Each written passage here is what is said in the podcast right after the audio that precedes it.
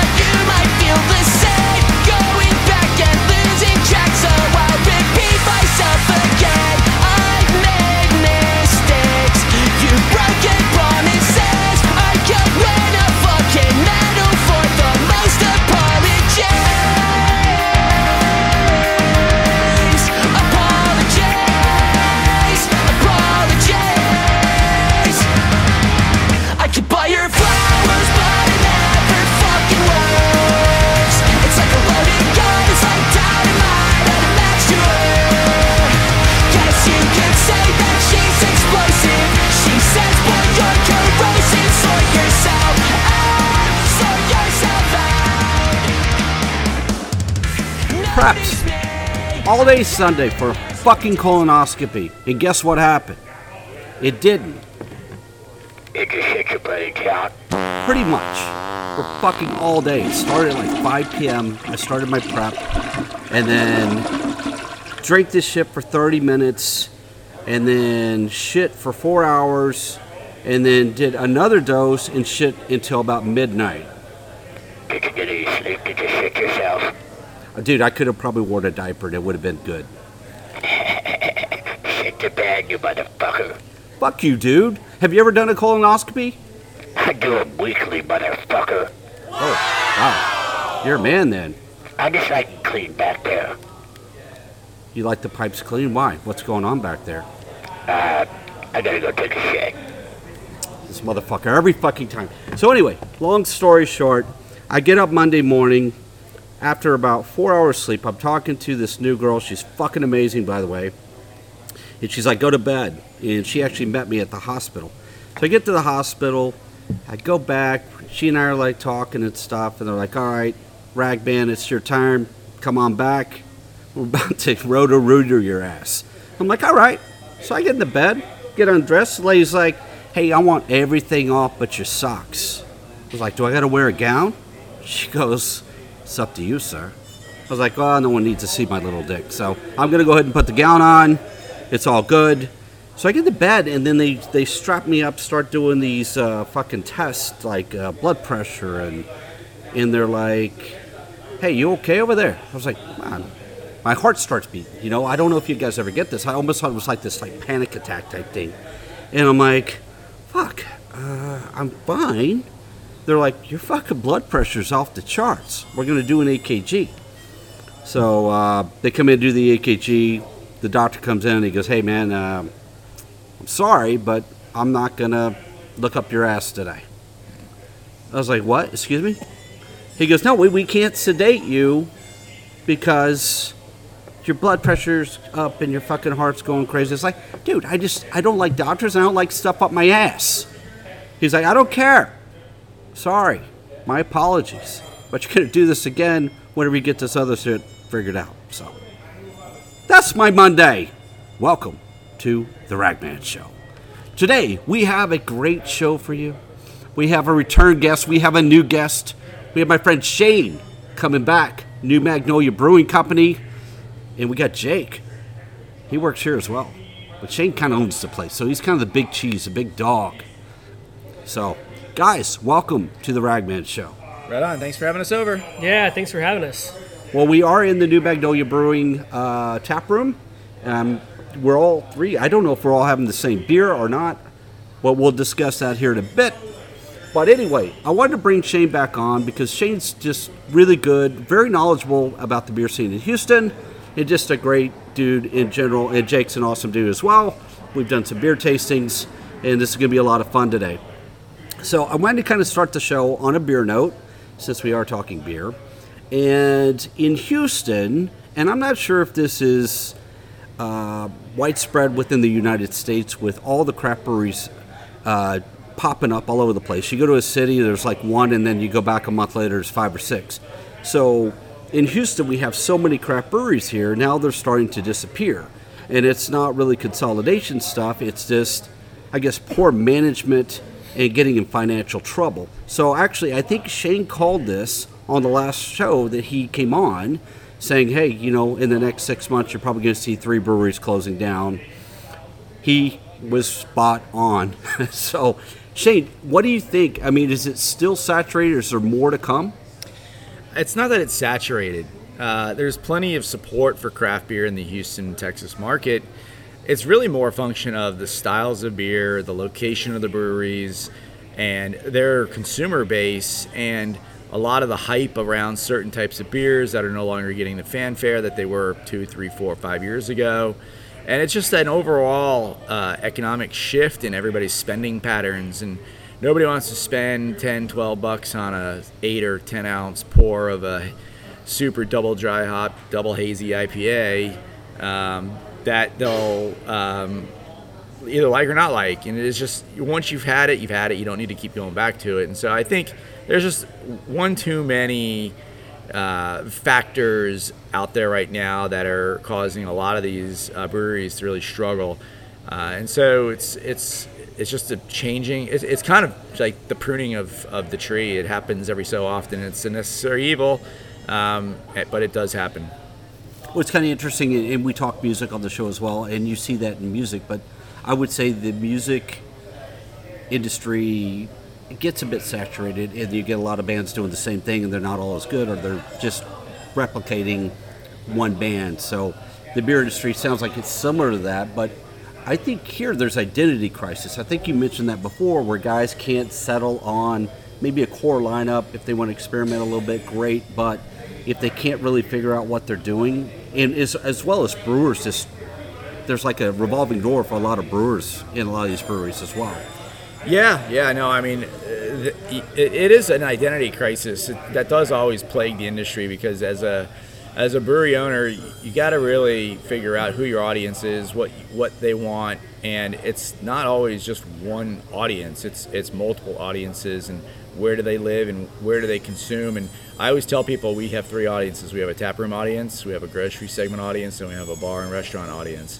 And they are three vastly different people with some overlap a lot of times breweries just don't really take that introspective look at their consumer base and try to figure out what what do we do to like just be right down the middle of the road for all these people and then what do we do on the fringes to kind of capture those audiences that are what we would call diehard loyalists to certain styles and or breweries and things of that nature and so a lot of times that's just that's just where a certain brewery can go wrong um, and thinking that hey, what we make is for the is the forever beer for the, our consumer base.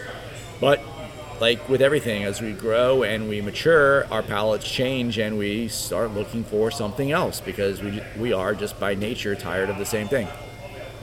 I got you. Well, I tell you what, I want to drink our beers before they get too hot. But before we do, gonna roll the carpet out. The red carpet is out. Who wants to pick a song before we uh, go into a beer ready? Jake, you're on the uh, carpet here, sir. All right. I rolled it out especially for you, Jake.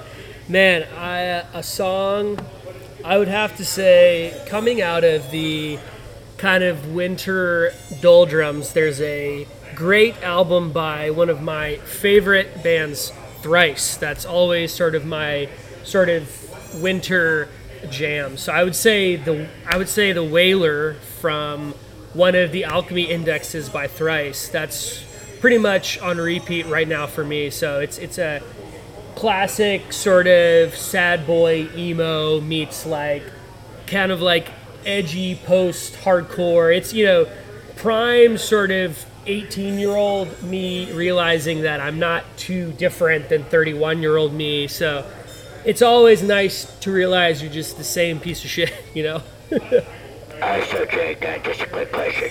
so, uh, you're like an 18 year old boy right now. Uh, do you still, you know, wet the bed or wake up with a wet clean in your and clean the sheets. Yeah, something like that. Yeah. John, fuck. Shane, thank you for letting me wire up the control button. He's in the refrigerator. Maybe I hope that was him shivering because he's cold. That was just fucking creeping me out. Let's play some thrice. Let's do it.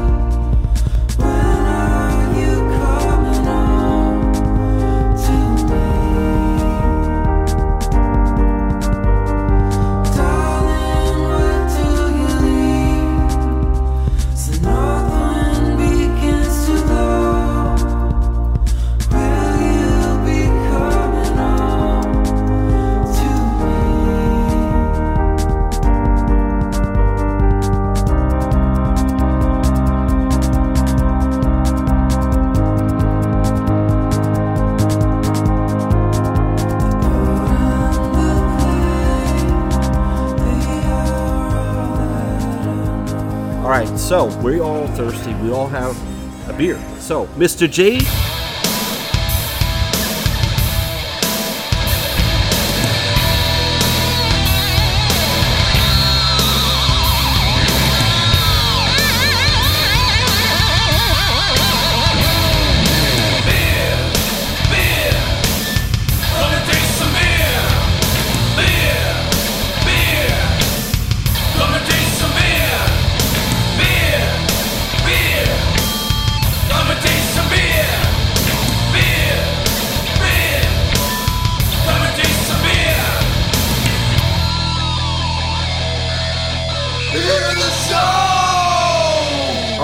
said, we are at New Magnolia Brewing Company, and I'm going to say what I have. I had the dry hop Kolsch. Shane, what do you have? Yeah, I grabbed it too. Uh, Nice. It's just what we're jamming on right now. Okay, and Jay? Yeah, I've got just the classic Heights Light Lager. So I think it's weird because it's still kind of winter, but it's like 75. So Yeah, no shit. for me, if it's above 75, I have a Heights Light. That's just kind of tradition for me. So Nice. So, Shane, tell me about the dry hop Kolsch. We're both having that, and then we'll uh, get Jake to rate the uh, Heights Light. Yeah, dry hop Kolsch, uh, traditional German um, Kolsch uh, that we uh, decided many moons ago to dry hop with Mosaic post fermentation. Uh, it's a fantastic 4% beer. It took uh, silver yet last year in 23 at the U.S. Beer Champion Open Ship, uh, Open. U.S. Beer oh, Championship Open? Yeah, I think that's the way it sounds. Anyway, in the session beer for being super sessionable, which is perfect because it's what we like to drink on. It's easy to drink. Uh, it's got big floral um, and citrusy nose and flavor profile. Uh, the dry hop aspect really does impart a lot of flavor in the beer, which it's traditionally not supposed to. But that's because of biotransformation, which we could nerd out on at another point in time. totally.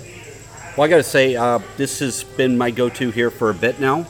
Uh, I've kind of dialed back on some of the hazies. I love the hazies, but try to watch some more of the, I guess, uh, ABV in my beers.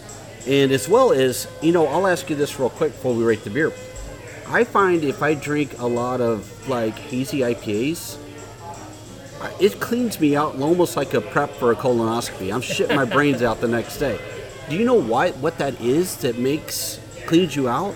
What in the beer characteristics? Well, I, I, I think if you're drinking Houston beers with breweries that don't uh, use a reverse osmosis water processing system, uh, you're probably just drinking a really high chlorinated beer that's, Bingo. that's got a ton of hops in it, which are al- alpha acid based hops, um, and they, they uh, just do a number on your biology. And so your, your liver and your pancreas just say, fuck this, out it goes. and uh, it's, yeah, it, it's probably mostly chlorine issues and or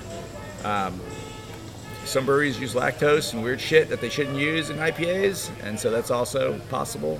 Huh. It's like I'm shitting an orange the next morning. It's fucking crazy. well, I tell you what, let's look at this thing. Uh, gotta say, uh, it's kind of hazy. Uh, there's some lacing on the glass, soapy lacing, just kind of sticking up there. Really nice. Uh, really, on the appearance, I'm going to give it a four. I'm not just telling you. I, I drink a lot of this. I love this. I mean, or let me. Are, before we go further, are Kolsch's generally more hazy or more clear? No, they're clear. They're crystal clear. Okay. In two weeks, come back and uh, talk about this beer again. It'll be crystal clear. Gotcha. We literally just kegged it um, this week. Okay. So Oh, there is there is uh, it's called the chill haze, mm-hmm. and that's what you're seeing right now in the beer. Uh, the chill haze will fall out uh, in the next few days. nice. Yep. All right, let's go with aroma. Uh, I mean, you're getting like citrus notes Yeah, yeah. off of that, like a twinge of like piney, citrusy um, characters. Um, I don't know. What do you think, Jay? Yeah, I mean, this one I talk about a lot because this is probably one of my favorite beers that we have, and it's like the most flavor in a in a four percent beer I think I've ever seen. And for me, it's mostly like sort of overripe melon, sort of like light honey, things like that. Things that you would usually see in like a six, seven, eight percent, like really heavy IPA. So the fact that you can pick that up on a beer that's four percent and not an IPA, I think stands for itself. You know. Nice. Well, I try, the real test is trying this bad boy. Cheers. Cheers, everybody. cheers, cheers, cheers. Give me. The thing I love about this one is you get that good dose of citrus right as it comes off the uh, the ba- beginning of the taste, and then you get a little bitterness on the end, just a hair, not much. Just enough hops that dry it out that makes you want to come back to it. I mean, that's really what a nice dry hoppy beer is supposed to do is make you want to come back and drink it again. Yes. Yep. And so this beer delivers on all of that. Nice. John hit the horns. Yes, sir. All right, Jake, you're on the hot seat. You got your Heights Heights Light Lager all by yourself, all Yes, by your lonesome. I've had it before. I do enjoy that beer a lot too. Again, lowering ABV. Um, I'll I'll go with that, or I'll go with the pills, or I'll go with the Kolsch. And I gotta say, and again, not just because Shane's here, uh, and you, Jake, as well, is I think, and I say this to a lot of people. I think New Magnolia Brewing Company has some of the cleanest beer in Houston. It's Yeah. really c- clean and pure, and it's solid every time.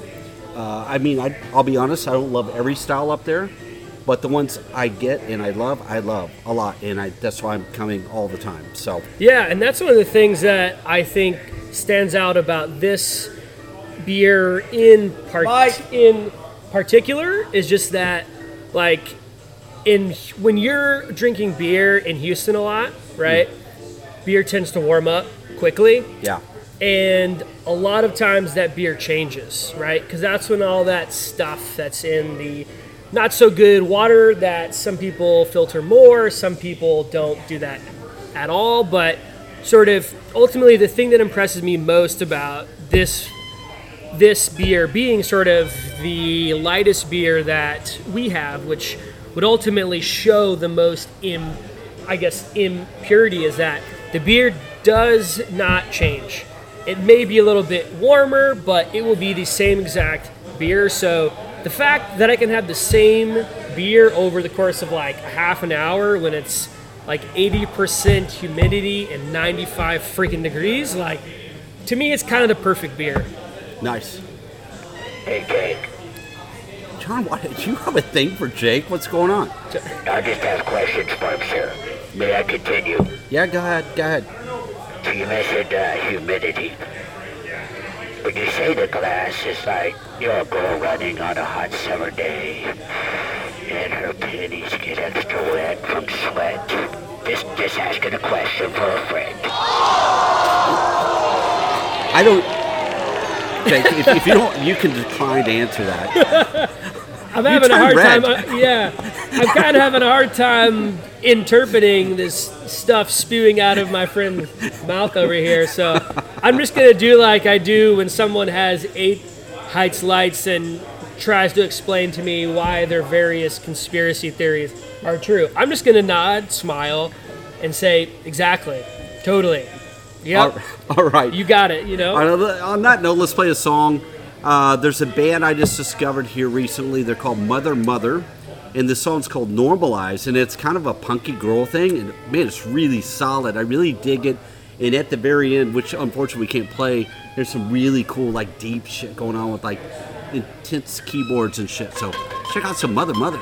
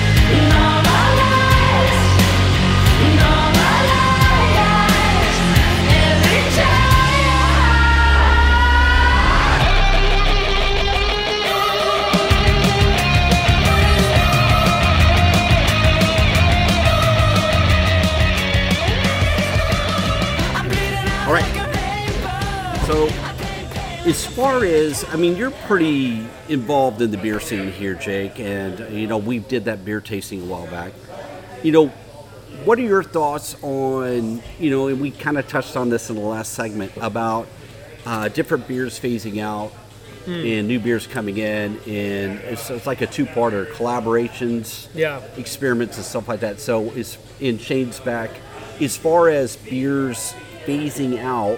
Yeah. Shane called that hazies may be on the out and not Right. as widespread. And he, he was spot on. And you're seeing more clear West Coast type IPAs, Right. which I'm not sure how long they're going to last now. So, what do you, I, I guess, both of you, what, what are your thoughts on that? Yeah, I think, you know, for me, I definitely agree on the IPA note. I think for me, you know, especially with some of the people that have been closing up shop, is like a lot of those really sort of heavily fruited beers, like beers where it's kind of like, you know, is it a beer? Is it Jamba Juice? You know, it's kind of hard to tell sometimes. And so I think people are really sort of realizing that, like, I've had it, it's great. And a lot of those, a lot of those are actually super cool beers to try Yeah. but it that's the key word is to try right? Because Right, right. i usually want to have three to four ounces and then i'm pretty much done right? I want to go back to something like a lager or something that i can have maybe one or two of. So i think probably that super like heavily fruited smoothie beers i'm seeing a lot of people sort of starting to either switch away from that or just honestly if they're sticking to that they're, they're just not really doing super well. I got you, and that's interesting. So I I'm started dating somebody, and she likes beer, but she doesn't know a lot of craft beer. So I'm like, we were at Beetlejuice, Beetlejuice. Oh, nice. familiar. Yeah, And love that place. I was lucky enough to get a La, Ho- La Jolla from Great Heights over there. Yeah, And I'm like thinking, where can I take this girl? I'm like, shit, Urban South is just right here. right, And she's never seen crazy, colorful beers and all that. right. We go in there. It's a Saturday night, mind you, about 8:30. We were the only two in there except for the beer tender, basically. And we got the beers out and you know, one's orange, one's red and and she's like, "Are you are you is this beer? This tastes like mango soda. This tastes like berry soda." And then we had a peach one that sucked. And then we, I got an IPA with some Sabro, but I didn't taste the Sabro. Um, but it was sad to me to see, holy shit, they're next. And I think part of it, and somebody told me this other day, I don't know if it's you, Shane, about there's these apartment complexes and now they have no parking. So there's this strip center with a cidery, the brewery, they had some other businesses I think that are already starting to close down. They're in this shitty location, kind of like you mentioned a bit ago, Shane. So are they next? I mean, I don't know if you want to say that, but my thoughts are potentially. I mean, when you when you the writing on the wall says that they are facing a lot of headwind um, because they lost a large portion of their parking uh, to the apartment complex that was built there. Um, people when they want to when they go to a brewery, just like when they go to a restaurant, if they can't find a spot, they just go to the next one because there's options. Yeah, right? yeah. And so uh, I think that's one of the things that they're facing. They can't. They're trying to get people onto their light beers and their pilsners and lagers, which they do a good job. Yeah. But unfortunately, their base is all hazy, crazy people that love that style, um, and so they've all had them all. And there's only so many ways you can take the same beer and just reinvent it with another box of cereal. Yeah. You just, it just doesn't work long term. And I think the consumers are tired of paying the prices that they want for too little volume of beer. And so they're just moving down and over to this clean product, clean beer that a lot of good breweries in Houston can make. And uh, you don't get sick or feel gross the next day after drinking two or three of them. Well, this is a fucked up thing. Is so I was on the date and the girl's like, "I want to buy you a beer." So she's like, "Okay, I'm going to pay for this flight, fucking twenty dollars." And one of the beers was so bad we couldn't even drink it. Yeah, yeah. I mean, one of our friends that is in the industry that was there for a little while, he's like, "Yeah, it's a flight bar. I mean, a flight brewery. People come in, they have a flight, and they leave Yeah.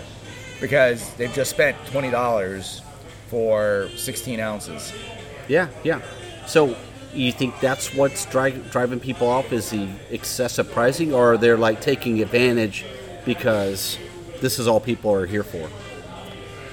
Uh, I, I think pricing definitely has something to do with it, but I also think it's just that when you when you hang your your hat on one style of beer that has kind of had its day, it's still popular, but it's had its day. You, you don't have the audience anymore, and then it, to take that entire audience and, and direct them in a new to a new style of beer that you want to be known for, like their Paradise Park is really good Yeah, yeah. It's an and they're awesome trying beer. to sell it all over Houston because they want people to know like they can make clean beer. But mm-hmm. guess what? You trained everybody to know that all you make are fruit smoothie beers, and Yeah. that's what you're stuck with. It's no different than Spindletap, who is an hazy IPA brewery. Yeah, yeah. But with the amount of money you got to charge for a hazy, you can only get one, maybe two out of somebody. Whereas if you're just going with good, clean, easy drinking beer, they're okay sitting around having a good time and having three or four or more, um, and not feeling like garbage after they've consumed all that calorie, all those calories and Yeah. hops and whatever else might go into them. Gotcha. Well, I, I tell you what, Shane, let's play a song. Uh, why don't you pick something and then let's jump into some music talk. Well, my song selections are not even not even as close as or as cool as Jake's. uh, I'm still like jamming on stuff in the 70s and 80s. Um, I I, uh, I was thinking about this earlier. Oh, the Moon Age Daydream by Bowie. Oh, Oh, nice. awesome. Yeah, classic song. Only because my kids are playing it on guitar. Oh, sweet. And okay. So yeah, that's you got a told me. That's got a great guitar. Full circle, man. Yeah, yeah. All right, some David Bowie. I'm an alligator. I'm a mama, papa coming for you. I'm a space invader. I'll be a rock and rollin' bitch for you. Keep your mouth shut.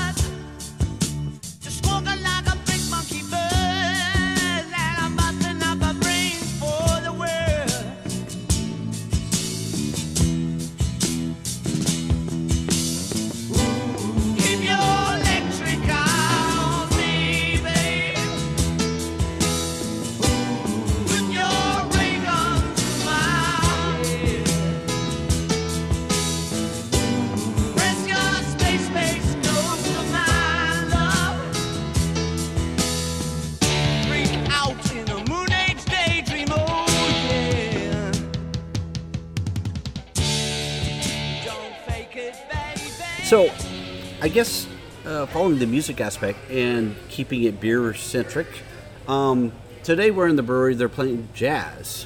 So, your beer tenders, do they handle the music when they come in and basically play what they want to play, or do you say, "Hey guys, we can only do this"? I'm sure you don't want extreme death metal playing in here, but No, I mean it's it's kind of like first come first serve.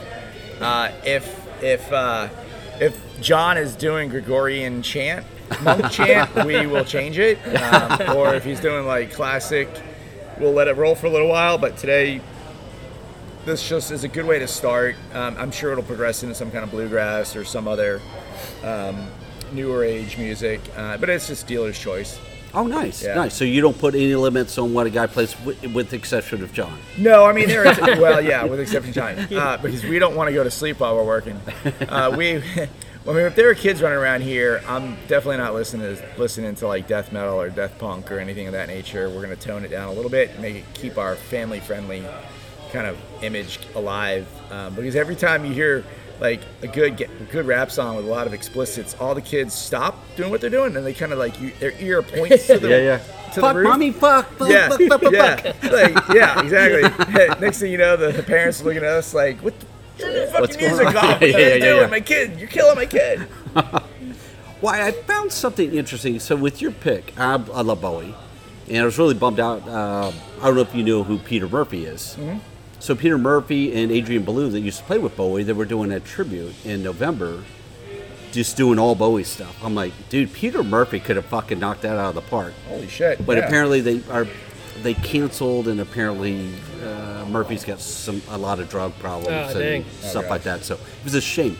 But the the point I want to bring up is it sounds like you're getting influenced by your children in what they're playing more than just sticking to your guns and what you. I mean, you you come up with that, right? But I mean, it's it's all it's more like they're just reminding me of it um, because it's so hard for like so I have two kids that play uh, electric and acoustic and um, piano um, and then a son that can play the drums. He chooses not to, but he's really good at it. Um, and so they have these songs that they're learning to play, and my my youngest he wants to play like these Van Halen licks and all these classic um, oh, nice. ACDC and Rush and all this other stuff and and Metallica. He just loves those old like really heavy hitting guitar solos. My daughter is really liking the bass stuff, and then she'll get into like the more highly attuned, like cleaner um, rhythm kind of guitar Yeah. that she likes to play. And so we're always like, okay, what are we? What like what would be a good one? So we're always like searching for something for them to play, Oh, nice. to learn, and uh, that that really just like helps us like revisit a lot from the past because the music today, like the kids can't play along to the music today. It's just not Yeah. real music. It's it's just all made up. It's all board made music, right? As opposed to like back in the day when you had to be on stage and put your instruments together and it had to sound good. Sure, sure, I agree. Yeah, and so uh, I, it's not that I'm like I, am kind of like the most fluid mus- music appreciator out there. I don't know all the names. I don't know all the latest and greatest and all the cool stuff. I don't know the deep, deep, heavy, like hard to find. Uh, I just I would I would I would I always thoroughly enjoy it. I I would always listen to it. I just don't seek it out. Like Gotcha. Jake seeks this kind of like the music that like what Thrice I've heard of him, but I've never like sat down and been like I'm gonna listen to him Yeah. Right. you know and there are just people who go down those wormholes and those uh, rabbit holes and I, I just I not that I don't want to I just don't have the time to I got you. Well, Jake, I want to ask you because you mentioned Thrice in seasons. So I don't know if you pick. I have a band I listen to, Killing Joke. When it gets like kind of Octobery, it's kind of doomy out, and I have this Right. one record. And it actually blends all the way through December, and then the beginning, of uh, you know, January, whatever. I don't listen to it until Right, the right. following year. So, as far as your musical background Mm-hmm. and what you're into, are it sounds like you're into like newer stuff. I don't know if you you're younger than both of us, but you know, kind of what's your background and what are you listening to now other than Thrice? Sure. Because of the season.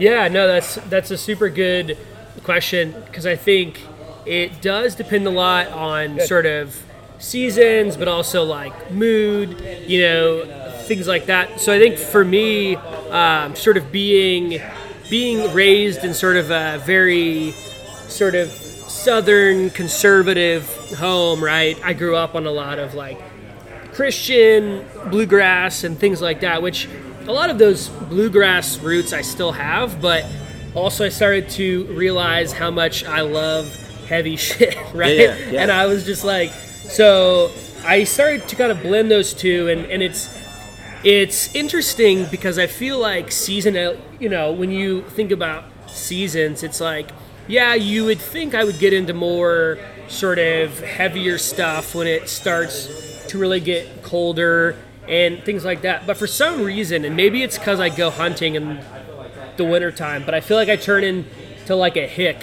in like, and it's like Christmas time, you should be listening to Christmas music, but I'm listening to some like backwoods bluegrass Oh, wow. stuff that's Okay. just awesome. So honestly, man, like I would say my two most popular genres are metal and bluegrass, which is you think about it, pretty different on the surface, but musically they're actually almost the same. So oh, I would say I'm sort of rotating back between those two, and and it's really kind of cool because bluegrass is so old, metal is kind of new-ish, but like I, you know, it's like the the people I play bluegrass with are all like 60 plus. The people I play the other stuff with are all like 18, you know, so it's like I get to see sort of both ends of that musical spectrum, if you will. Hey Jay, Yeah, what's up, John? Uh, I'm starting to see a theme with you and 18 year old. Yeah, I should probably lend away from that theme. No, it's a problem if, if no, no, hold on here. He can get away with it, not us. no, no, man. No. I mean, if, if I if I went into that end of the pool, I would get murdered. Yeah. Yeah, I would too. I would too. Probably Not a have good heart thing attack. for. Yeah, talk about your heart rate going up. no shit. You're going to be dead in the bed. No shit. That's awesome. Fair enough. Well, I'll tell you what. Let's play something. You want to play some bluegrass? Yeah, so I've really been jamming along to Billy Strings. He's sort so of this good. like musical savant guy that actually grew up playing thrash and death metal. No fucking He's way. got Nice. ripped out giant ass gauges, Uh-huh. and he's up there shredding with some bluegrass legends. So Oh, wow. he's super cool. Um, I would say just a classic hit that I like to play on my own. Dust in the Baggie. So let's let that one rip, man. Let's do it. I ain't slept seven days, heaven 83. Methamphetamine has got a damn good hold of me. My tweaker friends have got me to the point of no return. I just took the lighter to the bulb and watched it burn. This life of sin has got me here. Well, it's got me back in prison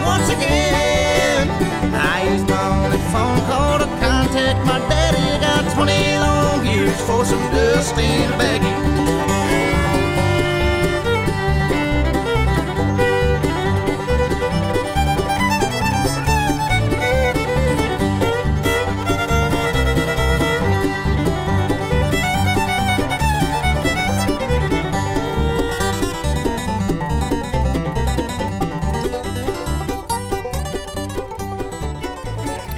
So I saw Billy Strings Oh, really? At that place downtown, that's just north of downtown, a little like outside outside venue. White oh, Oak? well, yeah, White Oak. White Oak. Not, no, no. not White Oh. Oak. One north of um, where Faded Decade is, right there on that block. Oh, man. Uh, it's like the some outdoor patio bar. Oh, really? So a smaller venue. Very small. I mean, we Really? literally Wow. paid 15 bucks for the tickets. To so this in must have been like a while ago. This was uh, before COVID. Yeah, yeah, yeah. yeah. Uh, I- my, my brother-in-law was like, "Hey, I'm gonna go see this guy. He's like one of the best." And I was like, "Whatever. I just want a night out." So we went, and I was like, "You gotta be fucking kidding me!" Like, I saw this guy for fifteen dollars, and now he's in the now he's got like a spot in the Grand Ole Opry. Yeah. Oh shit! Wow. Selling That's out awesome. stadiums. It's Holy like shit! crazy, Yeah. man. That's I, I awesome. bought one of his hats. I'm like, I gotta take something away from this. So I have Yeah. a Billy Strings hat from that con- that show that I never wear. I'm just hanging on to it. That's awesome. That's awesome. Well, speaking of shows, I'm about to see one. I'm gonna see um, Extreme. If you guys know Oh, them. yeah. I'm gonna see them uh, a week from Saturday with my brother in Dallas. So I tell you what, let's play some new Extreme. This one's called Rebel.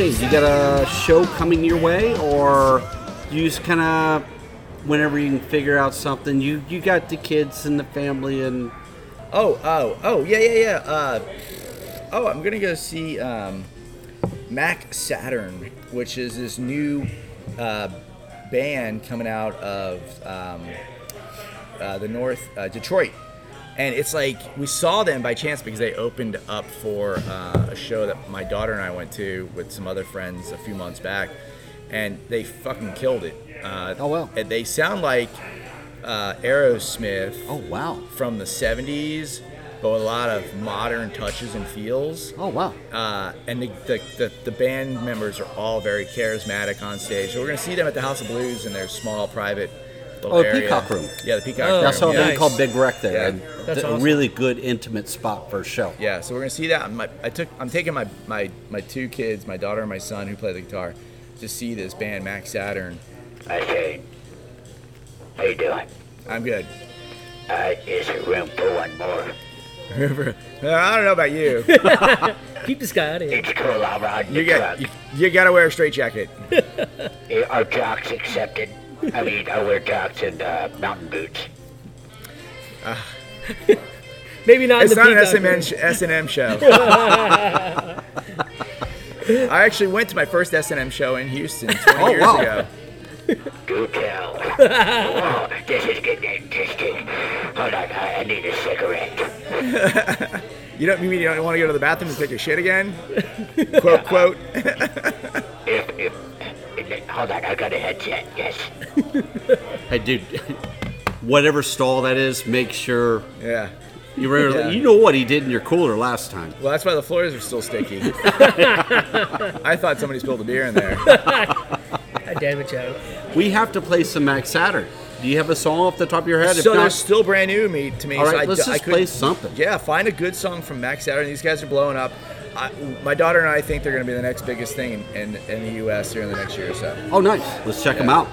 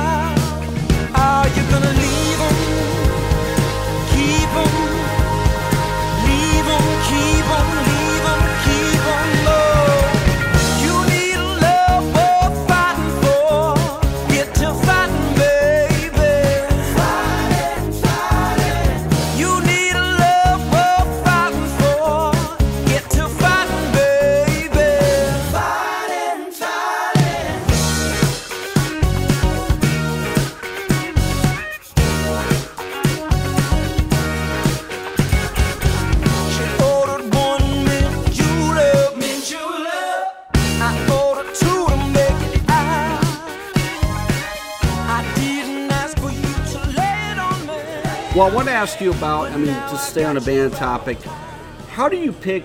So, Friday nights, you typically have an artist in here, whether it be an acoustic guy. I think I was in here last weekend, or no, last Friday, and you had a, a little band playing. It was like an older guy and maybe his sons, or. No, those are those are uh, so it is an older guy, um, and he he plays with these three guys who are like twenty somethings. I don't Yeah, even yeah. know if two of them were twenty one and up. Um, but he's trying to help them grow as a band and kind of get their own thing going on. And uh, what, what what was that called? Um, he was they're just super charismatic.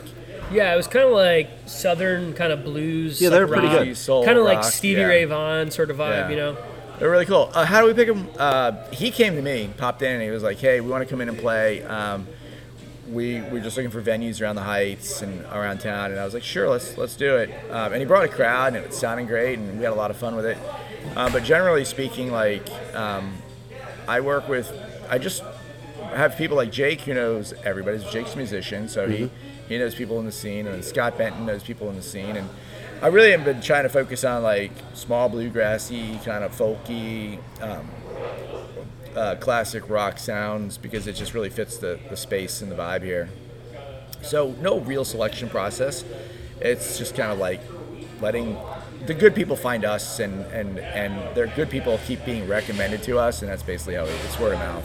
Oh, nice, Yeah. nice. No, um, I was with my friend Alex here. He plays in kind of a Southern Fried Rock band, and Yep. they they play at Shady Acres quite a bit. And Oh, nice. Mark and I, when Mark was in town, he was like, "Holy shit, they're good!" But it was fucking freezing outside. Oh, yeah. And we had to come inside because it was so fucking cold. And Alex is like, "Dude, I had my hands. I was sitting my hands between songs. It was freezing so much." Yeah. And we wanted to support, but uh, That's tough. I mean, I feel for those those those guys playing out in the cold weather like that. Good for them. That's always my fear when it's cold out. Is like, what kind of audience are we gonna get? Yeah. the Yeah, night yeah. is shot. So Yeah.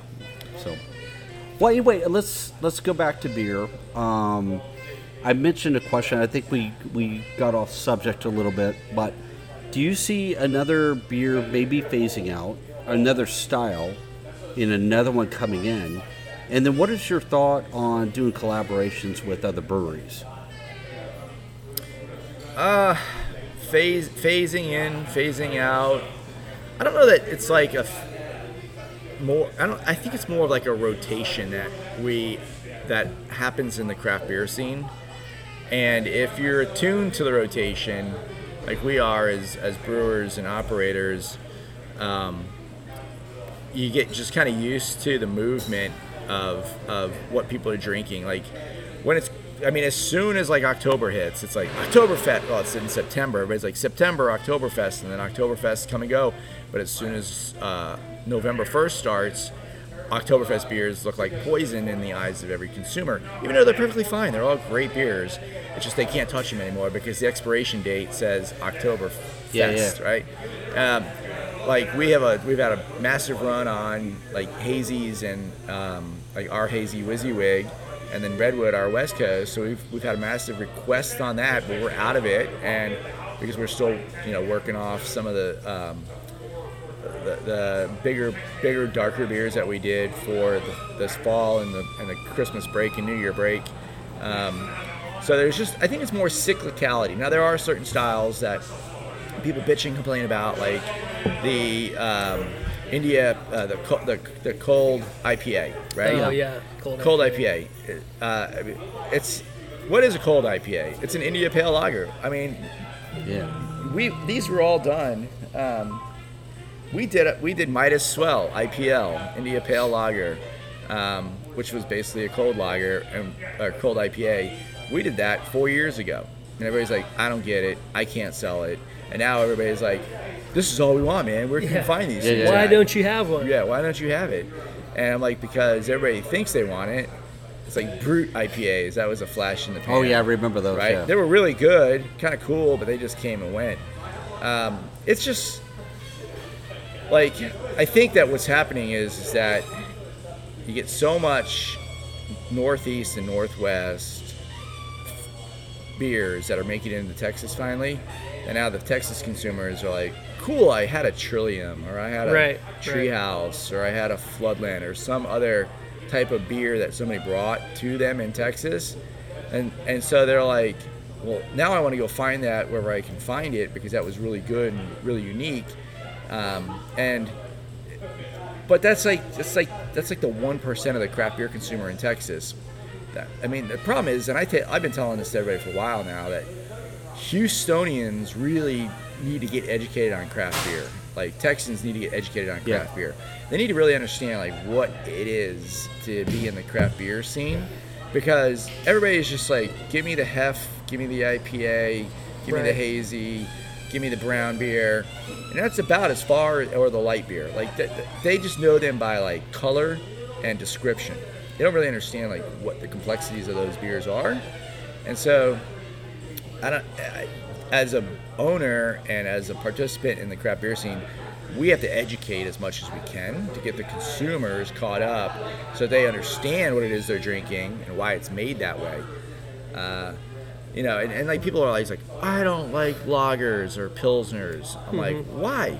Because they always just taste weird. I'm like, because they were made really badly, and you just Yeah. don't know that because you have no comparison point. Yeah. So you got to go find those good ones, Yeah. and you got to learn why they taste that way, and then you can go appreciate what you're drinking when you're out on the road and you see a lager or a pilsner on the wall, and get into it. I go because they're incredibly complicated to make, and um, you learn a lot.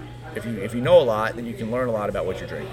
And so I, I don't know. I- That's a very long-winded answer. I mean, Jake's probably got No, I totally agree, man. And it's like I think that's exactly where my head was at. You know, because it's like you sort of had this weird place where it's like you have a place with some of the most rich beer history. You think about all the Czech influence, German influence, all those like very very old school beer places that where did a lot of those people move to? Texas. Yeah. Where is generally the most uneducated beer drinking crowd? Texas, right? So like I look at a place like Live Oak, right? I mean they they really sort of blazed the like I'm gonna make Zwickel, you know, Zwickel beers and Schwarz beers and smoked Helles, and people were like, you know, there's no way this will freaking work, and they are one of the probably most hyped up clear beer makers, not just in the country, in the I would say in the world, um, because that's what people want. They want something clean, they want something easy, and they want something made well. Yeah, I get that. And I don't drink a lot of. I think it's the uh, Yellow Rose. I don't drink a lot of their Lone Pint beers. I think they're okay. It's kind of funny. Like I said, I just started dating somebody, and she drinks beer, but she doesn't know craft beer. So I'm trying to teach her and stuff like that. So she- she had the Lone Pint uh, Yellow Rose. She goes, "This is pretty good." So last night we I took her and we went to Kirby's Ice House, and she had a hazy little thing. She goes, "That's okay." The other one on Saturday was better. And then we had a fake landing by Bad Astronaut, which I got to say their beer's actually gotten better over time. And she goes, "This is good." We got pineapple notes. It's really good, solid hazy. And then our last stop, we had an art car because that's all they had. And she goes, "This tastes like shit. It's not good." And I was like, I agree with you 100% on your whole ratings of every beer we've had tonight. And you're just learning. You don't know. You haven't tried. You haven't been to New Magnolia. You hadn't been to Great Heights. You hadn't been to Equal Parts. You hadn't been to some of the best breweries in Houston. So it's fun for me to be able to educate her on that. But she's somebody, like you said, and you said, doesn't know beer at all until she met a beer nerd. So, pretty Yeah, cool. yeah, yeah. I mean, to Jake's point, like I think right now what consumers want are clean beer, full of flavor, that um, satisfy on all the levels that you could, you could ask for in a beverage. It's like, you know, like these incredibly well-made, handcrafted cocktails, and you know, Houston has an incredible cocktail program um, with bars like Julep and Hay Merchant and other, or not Hay Merchant anymore, but We Amble. wish. I Yeah. wish. Um, you know, miss them. really, really fantastic um, cocktail programs out there here in Houston.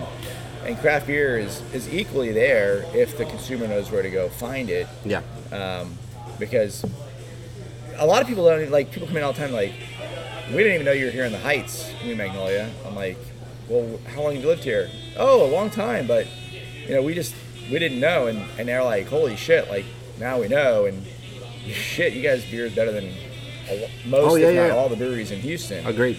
And I'm like, okay, sounds good. How, how many? But, but when they say that, I'm like skeptical. Like I'm like, well, how many breweries have you been to? Yeah, yeah. you know. But I'll Yeah. take I'll take the nod and, and, and thank and be thankful for their appreciation.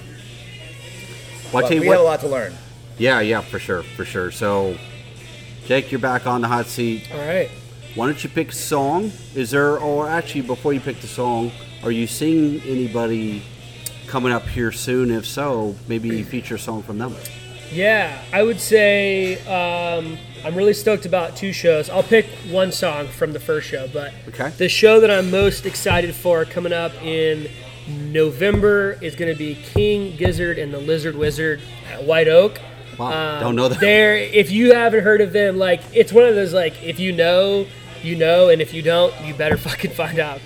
Hey, What's up, man? you didn't want a date? Oh man, this is weird. I don't know if I want to date. Actually, that's probably your scene, man. You'd probably fit right in. Alright. Uh, no comment. We're not talking about me. We're talking about you right now. All right. Well, the other show I'm super stoked about is a much heavier show. Mm. Uh, first week of May, throwing it back to my hardcore days. Uh, Knocked Loose, they're going to Oh, be here yeah. with Oh, a God, few. they're brutal as With fuck. a few Yeah. people, yeah, they're super fun. So I'll probably show up, get a nice black eye, and it'll Yeah. be an awesome time. But um, let's play Counting Worms by Knocked Loose. That's a great song. All right, let's do it.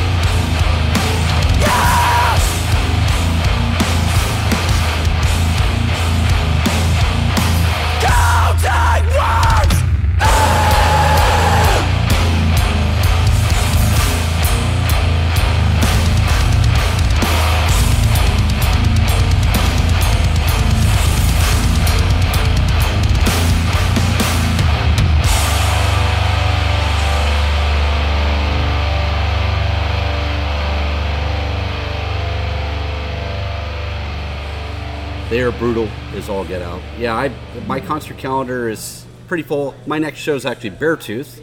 Oh, if nice. you're familiar with oh, yeah, them. Yeah. And we're gonna have a little pilgrimage out to White Oak on Tuesday, or I think it's next Tuesday. No, it's after Valentine's Day, so Thursday next week. So it's gonna be a really cool, cool show. So anyway, guys, um, I think we need to play one more round of music. Shane, or should we play Beartooth? Should we play some Beartooth? Beartooth hmm. has some good songs, man. I'll tell you, I'll, we'll do a little dealer's choice from Beartooth and then Shane's up because we're playing our last songs of the show, people.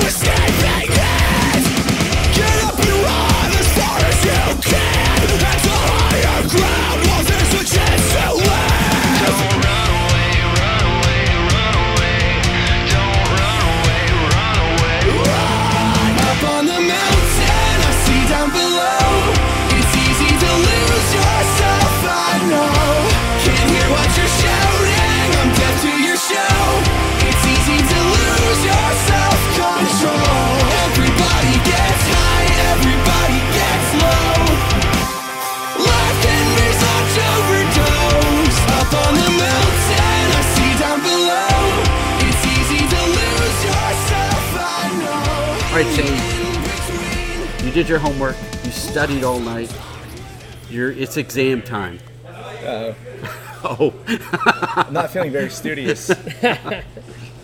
so uh, do you uh, think of another song that you might want to play? Maybe kind of a reason behind you, you want to play it too, or you were like, okay, what am I going to play tomorrow? And you thought, well, shit, man, I'm really into this, or maybe gotten more into. Well, hold on, I'm going to back up one second. Hit the brakes, John. Right. So, you in the beginning of this talk here, you mentioned 70s, 80s, 90s. And then you mentioned when you played the first song, you played some Bowie because your kids were influenced, which it sounds like you kind of influenced them on kind of what to start jamming to. So is that that's pretty much the genre you stay in? I sounds like you're open to new music because you're going to see Mac Saturn, but what do you gen- what's usually on your playlist? I don't know if you do Spotify or how you listen to your music.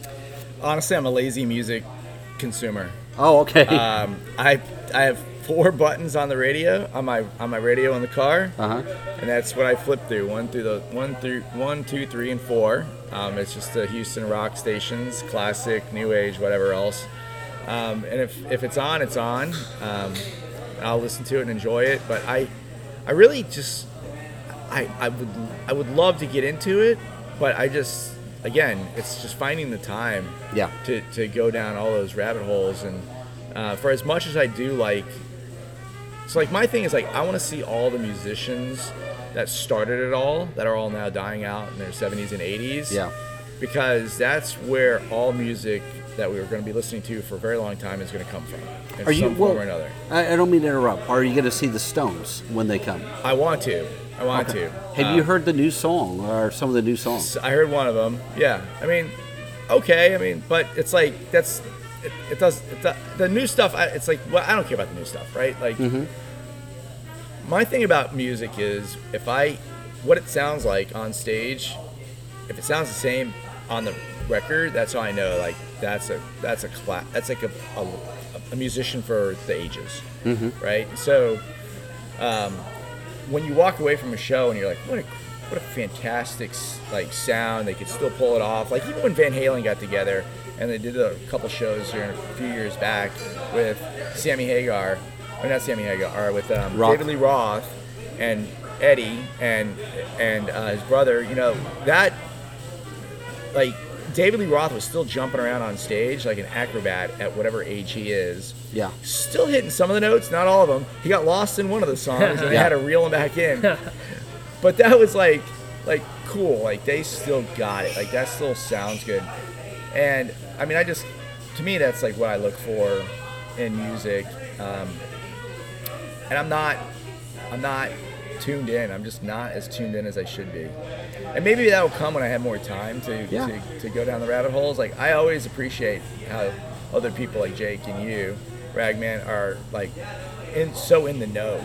But meanwhile, like if you were to say, "Hey, do you like this song?" I would, I swear to God, I would probably know the song. Yeah. I just don't know who it is. Got you. And I do enjoy it.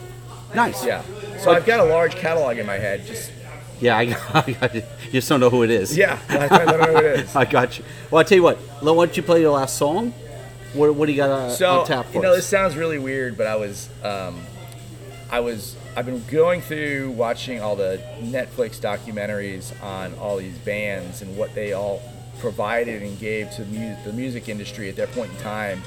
And you know, the Beach Boys with Pet Pet Sounds. yeah, yeah. Yeah, and like, you don't know me, like that song by that Brian Wilson put out there at that point in time, and how it had all those layers and complexities and and harmonizing, and you know, if you if you go back and you listen to those those sounds, and like even Tom Petty when when he remastered it, when he re- did one of his records, um, the um, oh I can't remember the name of it.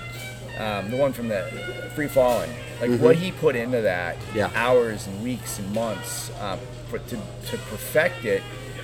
It's like that level of care for what they were crafting is what most attracts me, and because you hear elements of that now in what everybody else is doing today, mm-hmm. if you listen close enough, because those are the foundational musicians that created entire segments and lanes for other musicians to build on and grow from and combine and and and, and be successful with. And to me, that's that's what I like. I like the like where it all started, and Nice. Um, that's what I what I'm trying to listen to more these days, and and plus because of my kids, I, I'm trying to encourage them to appreciate it Nice. for for where it all came from. Like right now, there's this big debate if Michael Jackson had done Thriller today, would it still be the number one album in the world today, just like hmm. it was 40 years ago when it came out? I, I would say no, just because the way the music industry is now, and it's so saturated, and there's no real medium for records or CDs or cassettes or anything like that, like there used to be. It's all a video on YouTube or Yeah, but the sounds, Yeah. the, the the the combinations, the layers, the the just everything that went into like that soundtrack in and of itself is so foundational for a lot of rap today, a lot of R and B. oh yeah, yeah, it was very influential. Yeah, for very, sure. Very, and I feel like just when you, I mean, just look at all these different musicians, even Peter Gabriel and what he put into Sledgehammer Yeah. and how that set a tone for the way music was going to be made in that style going forward as well. Mm-hmm. Uh, and I know I'm probably I'm just talking like about big, big like macro names that are like, yo, everybody like them, but it was more. I think there's more to it than that.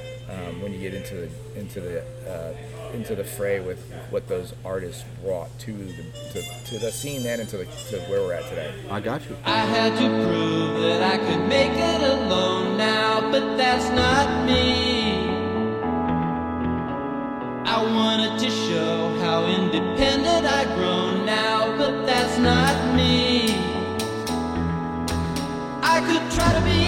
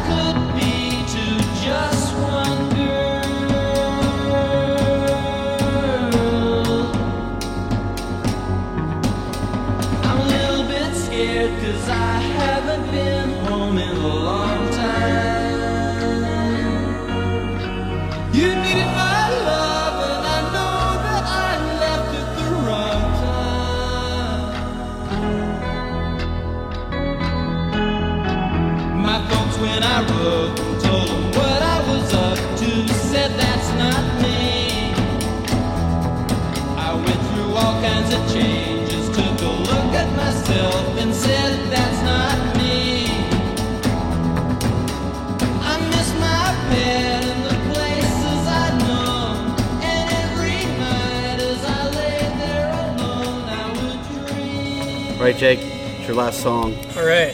You've thought long and hard about it. Yeah, I think uh, Did you say long and hard?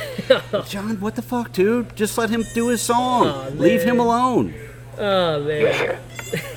He listens Uh, sometimes. I think I think I'm gonna stay. I think I'm gonna stay kind of heavy here because I like um, one of my favorite bands, which spawned from probably my favorite metalcore band with the most epic name, Texas in July. Oh yeah, I like them. They're solid. So their lead vocalist sort of helped start this band called Erra. I love Erra. E-R-R-A. Oh, they're They- great. Yeah, they're freaking badass. They just dropped a new single called Cure, so let's rock that one.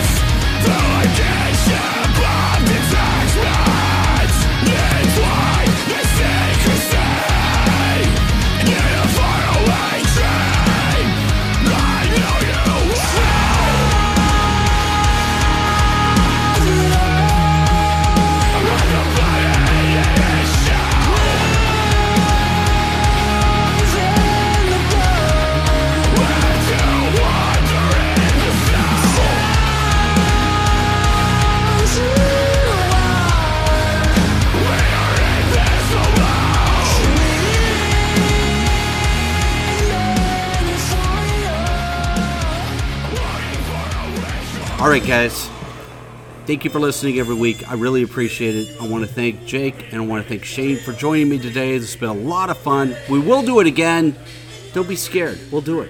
But again, thank you for the support every week. Thanks for the kind comments. And thanks for putting up with fucking John. We all have to, unfortunately. But before we let you go, we're going to give you three big horns up.